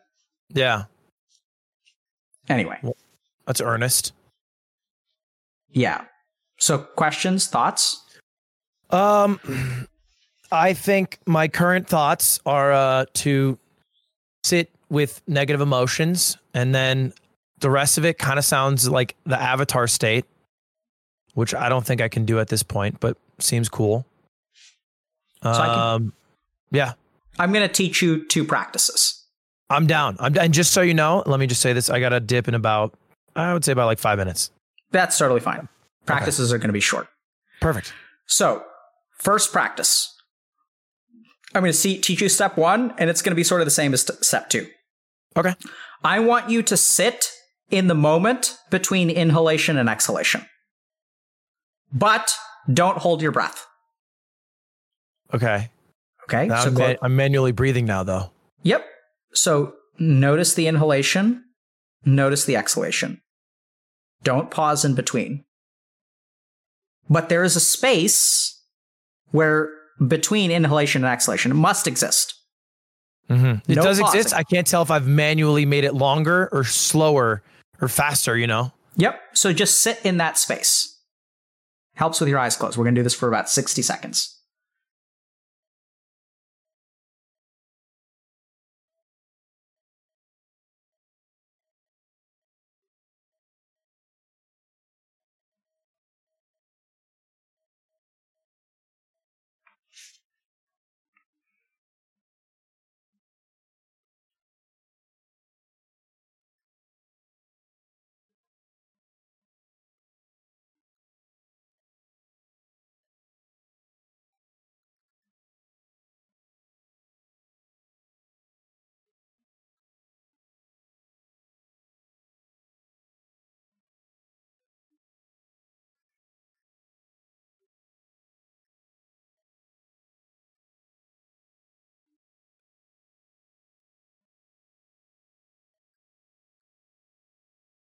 Okay, come back to us. What was that like for you? Breathing out is way easier. Okay. Were you able to even find any inkling of the space between the two? Yeah, I think in a way. I don't know. It felt like a like a Mario Party minigame. Yep. And I was Good. You know, I was I was thinking It's of a the great way to describe it. yeah. That's how it felt. Okay. Wow, that's the best description of meditation I've ever heard. Now that I think God. about it. So here's the next thing. Okay, so this is going to be practice for the real technique. Okay. Catch the moment of sleep. So there is a moment where Yeah. you were awake, and then there is a moment that you were asleep, Yeah. right? Yeah. Sit in the in between space between wakefulness and sleeping. Okay. And and come back out or just try to sit there. Sit there, baby. Don't be asleep and don't be awake. I catch the moment a lot actually because the way I sleep is with my head hanging off the bed and I have my phone and I usually have a stream open. And the moment I'll fall to sleep, I'll let go of the phone. And so I'll, I'll catch myself in that moment a lot right before I fall asleep because the phone will fall out of my hands. Stay there. Yeah. Stay there as long as you can. Okay. Okay. And and this is where it's interesting because there's another conversation for another day about your karma and how you were meant for this. Okay. That you are halfway on this road, baby. You're already halfway there. I'm just going to give you a couple of techniques to help you go the rest of the way. If the techniques don't work, you're going to get there the rest of the way on your own. Okay. Okay. I'll And do then it. once once you do those for a while, then we'll give you a technique specifically on death. But in that transition period, when your mind it's anyway, I won't say anymore, but just do it for a while and then check back with me in a couple months. If we ever meet at TwitchCon or something, I'll teach you something in person. Sounds good. Okay. Sounds lovely. Thanks a lot for coming on, bro. Absolutely. Uh, Chat, by the way, hey, Charity for Children, we're at Oh, 3.4K. Look, boys, it's very easy. If you got some liquid income, I know it be COVID, but I know you be rich if you on Twitch sometimes. so take a just a quick peek at the old bank account for the kids. Bring back the birth policy. No child left behind today. Wow, Uh, Ludwig, you have some great energy about you, bro. Mhm, mhm. I'll match all donations for the next hour. By the way, are you going for another hour? Mm. We're done. You're done? You're, Yeah. done this. You're going to end. Yep. Like, chill for 30. Okay. Sure. and I'll match all donations for 30. Okay. Cool. We'll do that. Okay. I don't know what I'm, I'm going to have to figure out what, what I'm going to do for 30, but thanks a lot for coming on. Absolutely. Thank you for having me. You don't have to do 30 if you don't want, but um, No. uh, appreciate it. It was a good time. It was a good time. Sorry, I, feel like I'm cutting it short, but it went. No, no, no, no, no. Two hours is exactly what we normally do. So Okay. it's perfect. Take care. All right. Bye. Goodbye. Thank you. Okay. Chat.